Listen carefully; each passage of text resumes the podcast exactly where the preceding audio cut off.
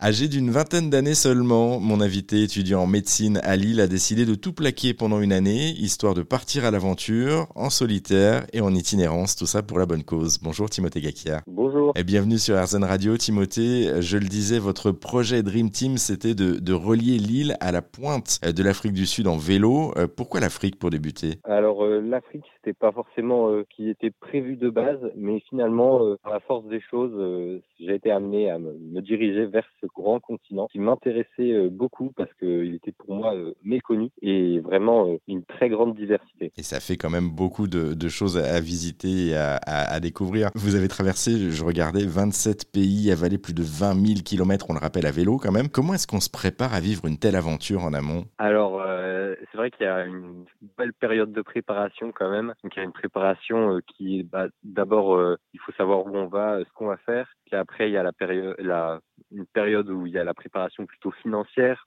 Ensuite, euh, l'acquisition du matériel et aussi un petit peu de, bon, voilà, s'entretenir physiquement pour se préparer à une si longue période. Mais vous étiez déjà quand même très sportif à la base, parce que le vélo, c'est une véritable passion pour vous aussi. Oui, c'est ça. Euh, moi, j'ai toujours fait beaucoup de sport.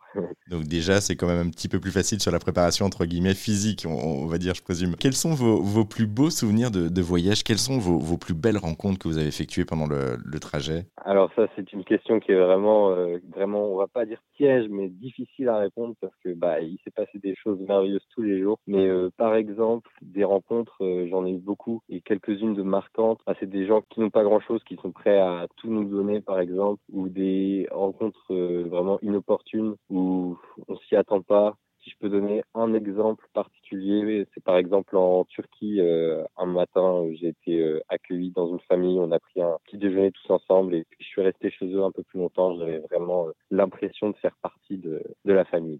C'est génial, du coup vous avez rencontré effectivement les gens dans leur, dans leur vraie vie, euh, c'est des vraies rencontres humaines que vous avez pu et des, des, vrais liens que vous avez pu créer. C'est des choses que vous n'aviez pas du tout préparées en amont parce que vous prépariez, je présume, le, le trajet, mais pas du tout ce genre de rencontre. Vous saviez où vous alliez dormir le soir en arrivant? Ah oui, absolument pas. Je ne savais pas du tout où est-ce que j'allais dormir. C'est euh, c'est bah, c'est la beauté du voyage, c'est que tout se passe comme ça doit se passer, mais on ne sait jamais à l'avance.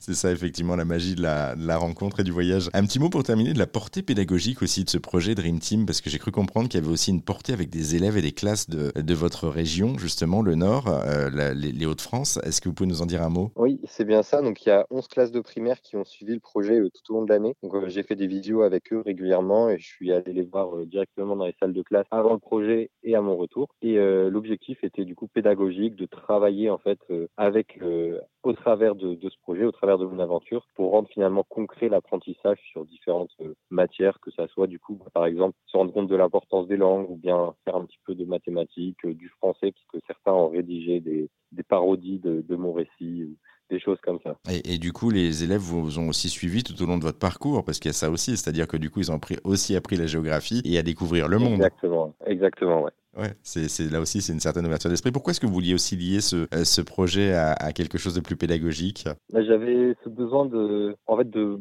pas faire ce projet uniquement pour moi, mais du coup de le rendre voilà profitable aux autres. Et c'est quelque chose qui, bah, je sais pas, qui est apparu comme ça. Je me suis dit pourquoi pas. Et donc en contactant euh, une professeure puis une autre, me suis rendu compte que c'était effectivement quelque chose qui pouvait les intéresser. Donc j'ai ouvert ça à plus de classes et ça a bien pris. Donc euh, j'en suis vraiment content. En tout cas, c'est une superbe aventure. Ça s'appelle Dream Team. Merci beaucoup, Timothée Gakier, pour cette présentation. Pour en savoir plus sur le projet Dream Team, justement, l'association aussi Petit Prince, parce que tout ça, c'était aussi pour une portée solidaire, on ne l'a pas dit, mais il y a aussi toute la partie, effectivement, pour aider les, enfants hospitalisés à, à, réaliser leurs rêves avec l'association Petit Prince. Eh bien, on a mis tous les liens sur notre site internet, une seule adresse, rzn.fr